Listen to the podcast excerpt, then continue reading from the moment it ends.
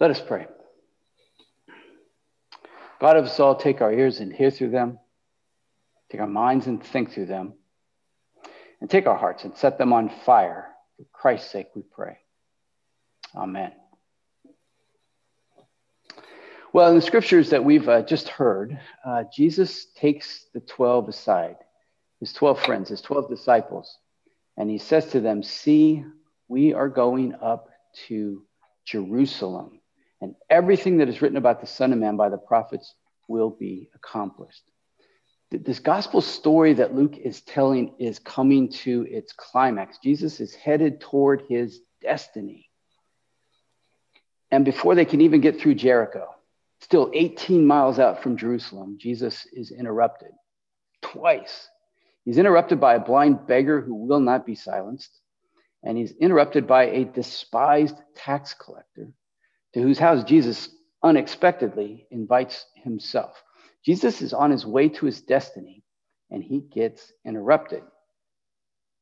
Now, we've been living with interruptions for a year. In fact, this whole last year feels like one long interruption. And there's times it's hard to believe that it's already been a year. Um, I can vividly remember the first Sunday of worship when we decided that we could no longer meet in person. It was, it was March fifteenth. And I remember being here, and Kurt was about six feet. He was trying to keep his distance, holding up a, a camera. And then Henry Jansen was back at the uh, back at the uh, P A console. On the one hand, it's it's hard to believe it's already been a year. I have that vivid memory. On the other hand, it seems like this has been going on for about six years, doesn't it? Because so much has changed in our lives. So much has changed in our world. Uh, there have been so many interruptions. The way we do church was interrupted. School was interrupted. Work's been interrupted. Uh, holidays have been interrupted. Plans to visit with family have been interrupted. Vacations interrupted. Uh, sports interrupted, right? Last year, there was no N C double A basketball tournament. Um, weddings were interrupted. There's several couples in our church and in our extended church community who've been married fifty years, and all of their big plans for fiftieth wedding anniversary celebrations were interrupted. Now, we can, with the vaccines coming online, we can start to see a break ahead. And um, I think we are all ready to get going again. We are ready to be on our way again to whatever our destiny is going to be. Uh, but these stories that we've heard today, these interruptions, um, have something to teach us first.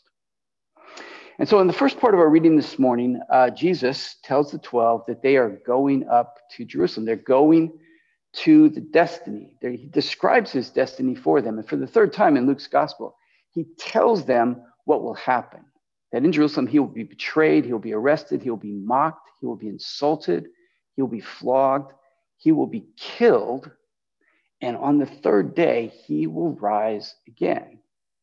And we're told the disciples do not understand. I mean, how could they? How could anyone, right? They've been with Jesus for a while now. Jesus had been healing people. He'd been feeling, feeding great crowds of people. Uh, he'd been telling provocative stories, all of it good stuff. But it was still hard for them, and it's still hard for us to comprehend how, how radical, how unsettling, how transformative this, this kingdom of God is that he is always talking about. Um, it threatens everything, and it promises everything.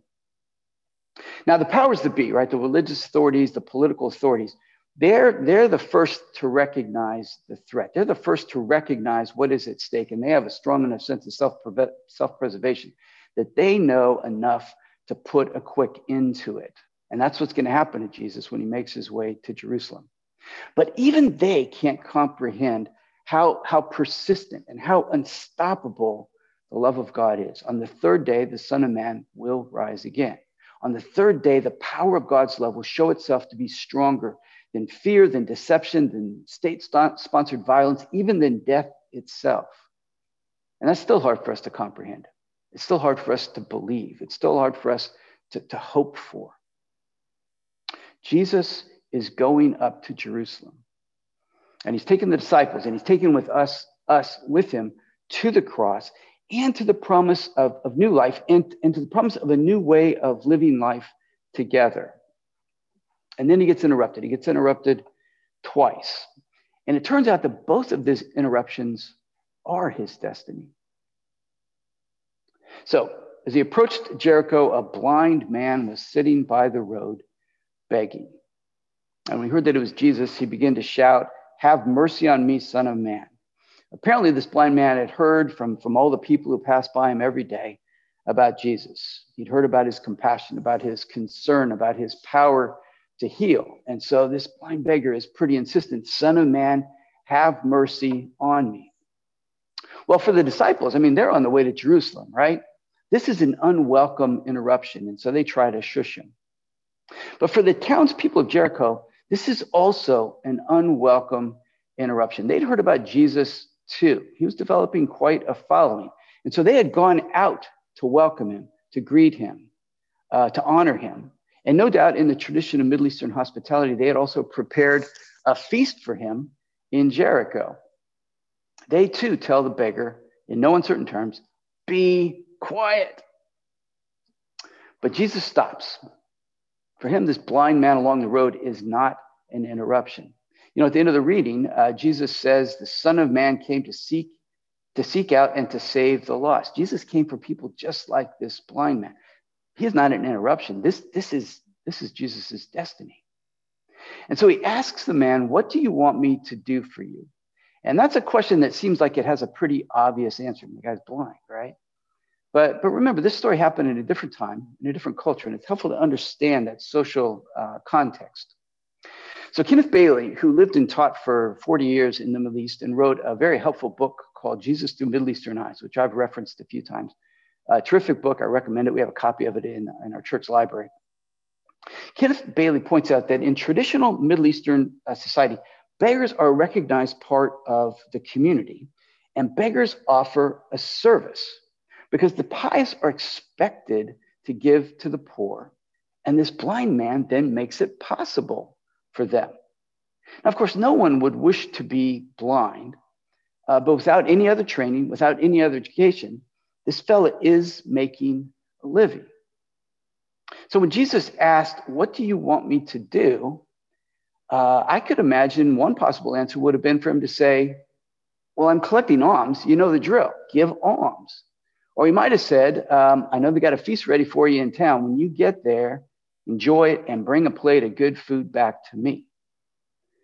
But when the man answers, "Let me see," he's asking for a whole new life. And isn't this exactly what Jesus came for? That we might have life and might have it abundantly. Jesus heals him, and immediately we're told he regains his sight. In the, Jesus, in, in the Gospels, Jesus is always ready to stop. In fact, it seems that Jesus goes out of his way to be interrupted. Jesus bearing the love, the forgiveness, uh, the peace, the power of God to heal. Jesus keeps asking, "What do you want me to do?" So what do you want Jesus to do for you? Maybe you need healing in your, in your body or your mind or your soul. Maybe, maybe you need help uh, getting past a failure that keeps haunting you. Uh, maybe like me, you recognize, uh, I, I recognize my, my uh, tendency to be very short and impatient and curt. Uh, maybe what you need, like me, is a deeper capacity to be gracious and to be patient, to be compassionate. Or maybe it's help to get past uh, despair and cynicism, the kind of things that can paralyze us. Uh, and instead to be fueled with hope and the strength to work at what matters. Or maybe it's, it's help at just understanding what matters. What do you want Jesus to do for you?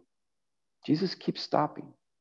Jesus keeps asking, because interruptions are his destiny. They open space. They open the promise of new life. Dorothy Day, uh, who uh, founded uh, the Catholic Worker Movement, once wrote, "All the way to heaven is heaven, because Jesus said, 'I am the way.'" Jesus shows us the way. Jesus stops for us along the way. Jesus makes it possible for us to follow him on the way.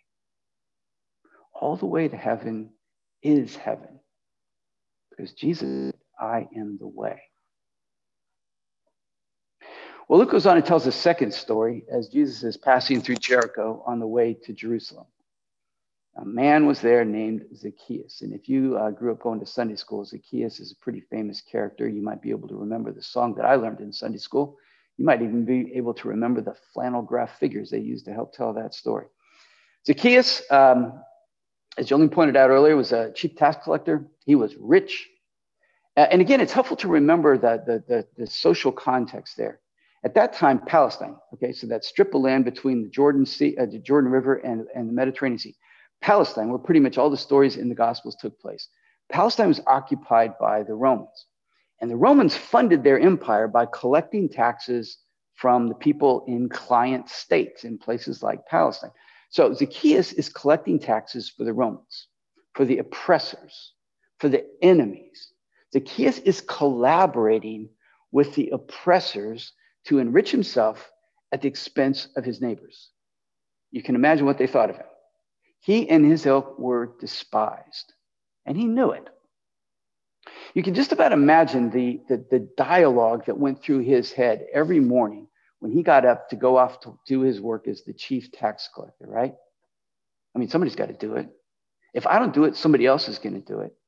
I mean, if I don't do it, you think the Romans are going to stop collecting taxes? I don't think so. Somebody's got to do it. Might as well be me. I mean, he's putting a roof over his family's head, right? He's putting food on the table of his family. He's not out by the road begging, is he? Somebody's got to do it. Well, most days, he could just about convince himself, but not every day. There were some days that he wanted something more. He was making a living. That's not the same thing as making a life. You know, Muhammad Ali, a great boxer, great champion, uh, remarkable human. Muhammad Ali once in his uh, inimitable style said, success is what you achieve. Significance is what you leave. Zacchaeus was successful. He was rich. But there were days he wondered about the significance of what he was leaving. And this was one of those days in this story that Luke tells us. Zacchaeus was trying to see who Jesus was. Maybe you heard about Jesus. Maybe you heard that Jesus was a friend of tax collectors. Zacchaeus needed a friend. The, cl- the crowd clearly was not his friend. They were not letting him get through. He was short. He was infamously short. He couldn't see over them. So he ran ahead. He climbed a sycamore tree. And Jesus, passing through. Now note, Jesus, he did not stop in Jericho. He did not stop or was not interrupted by the feast that they had prepared for him. Jesus was passing through. On his way to Jerusalem, he looks up, he sees Zacchaeus, and he stops again. And when he stopped, the crowd might have expected him to say something like, woe to you who are rich, because Jesus has already said that to rich people in Luke, in Luke chapter six. They might have expected him to say, woe to you who are rich, you have oppressed your people, you have betrayed your God, repent. And if Jesus had said that, the crowd would have applauded. But instead, he says to Zacchaeus, hurry and come down, for I must stay at your house today. When Jesus said that, the crowd did not applaud. Luke tells us that the crowd began to grumble. Jesus had declined the hospitality of the perfectly respectable people of Jericho. The food on their table was now getting cold, and instead he invites himself to the home of someone that everybody hated. Zacchaeus climbs down, and he is happy to welcome Jesus into his house. You might remember last week, I, uh, I quoted Barbara Brown Taylor, uh, as Andra did earlier. She's a terrific writer, uh, a very wise spiritual guide. Uh, I, I quoted Barbara Brown Taylor, who in her book, Leaving Church, and, and I think it was uh, Gloria Nussbaum who sent this quote to me a long time ago. So thank you, Gloria. Uh, Barbara Brown Taylor defines salvation as, salvation happens every time someone with a key uses it to open a door that he could lock instead. Zacchaeus opens the door for Jesus. He opens the door of his house, but it's clear that he is also opening his heart, his mind, his family, his future to a new life, to a new way of living, because he says, half my possessions I will give to the poor. And if I've defrauded anyone, I will pay back four times as much. Zacchaeus gets what the other twelve disciples don't understand. He's sort of like that blind man along the road who can see what the disciples couldn't. Zacchaeus comprehends that Jesus means to work in and through and among us to repair what is wrong. And Zacchaeus, he knows what's wrong, and he knows how he can be part of the work of repairing it, of repairing what's wrong. Half my possessions I'll give to the poor. If I've defrauded anyone, I'll make it up. I'll pay four times what's owed. And when he says that, Jesus says in response, today, salvation has come to this house. Zacchaeus opened a door that he could have locked instead.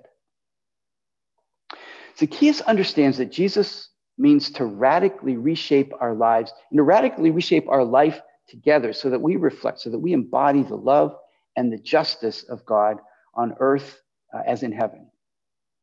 Zacchaeus, a rich man, recognizes that to repair what is wrong requires reparations. Now, here at P M C, we're at the start of a conversation about reparations, about what it means, what it means for us and our families, what it means for us as a congregation, what it could mean for this nation. And I hope you'll join us in that conversation. Right now, uh, some of us on Sunday mornings are reading the book, The Little Book of Racial uh, Healing. Next week, we're going to talk about taking action, which includes um, uh, talking about reparations. We have a lot to learn to develop reparations as a, as a practice of our faith here at P M C. But like Zacchaeus, many of us are, are rich. And, um, you know, many of us, I mean, we've studied hard, we've worked hard, we've saved, even when that was hard. All that's really good stuff. But it's also true that in this country, uh, it's true that this country was set up uh, to favor people like me, people like many of you who are white. And although much of that history happened before us, the genocide of Native Americans, the, the, the, the enslavement of, of, of Africans, we still live with the inequities, with the disparities that it produced and that it continues to perpetuate. You know, right now, for every one hundred dollars that the average white family holds, one hundred dollars of wealth, not, not wages, but wealth, um, guess how much the average African American, the average Black family holds? There's actually a, a small um, study done, I think it was in twenty nineteen or twenty twenty, some social scientists asked people, for every one hundred dollars of wealth that an average white family owns, how much does the average Black family own? And the, the most common answer was ninety percent. In other words, for every white family that has one hundred dollars, Black families have ninety dollars. There's a ten dollar gap, ten percent gap. In reality, it's just the opposite. For every one hundred dollars of wealth that, a, that the average white family owns, the average Black family has ten dollars of wealth. There's a ninety percent gap. And the thing that's even more um, discouraging, the more upsetting, is that that racial wealth, wealth gap is about the same now in twenty twenty-one as it was in nineteen fifty. So a lot of progress made on racial justice in this country, but the racial wealth gap is still pretty much the same as it was seventy years ago. Now, as a white person, I can say, you know, I didn't cause that. I wasn't around back then. And sometimes we think of reparations as, as punishing people today for what happened in the past. But that's not really what it is. Reparations are a way to repair the inequality that all of us are living with now and that benefits people like me still. Sometimes we think of reparations uh, as a transaction, right? One group of people giving money to another group of people. But that's really not quite right either, because that doesn't repair what's wrong. Reparations can't just be a transaction. It, it has to be about a transformation, a transformation that happens in us, that happens in our families, that happens in our communities, that happens in the institutions, in the structures uh, that undergird this country. This is the salvation that came to Zacchaeus' house. This is the unsettling, the healing, the redemptive, just gospel. This is what happens when we let Jesus interrupt our lives. The interruptions are the way that salvation happens. This last year has uh, felt like one giant interruption, um, and none of us would want to go through this again. But it has created space. It has created space for us to think about life in new ways. It's created space for a resurgent racial justice movement. Uh, and now we're getting through it. And I think all of us are ready to get going again. We're ready to get back to school. Although I hear not every student might be all that thrilled about going back to school. Uh, we're getting ready to go back to work, right? We're ready to get on toward whatever the future holds. But as we do, keep your eyes and your ears and your heart and your mind open and attuned and ready for interruptions. Ready for Jesus, uh, stopping to ask, what do you want me to do for you? Ready for Jesus to invite himself into our lives and invite us, call us, uh, challenge us to join in the work of repairing the world. The interruptions are the way of to, to the life together that Jesus makes possible. All the way to heaven is heaven, because Jesus said, I am the way. Thanks be to God. Amen.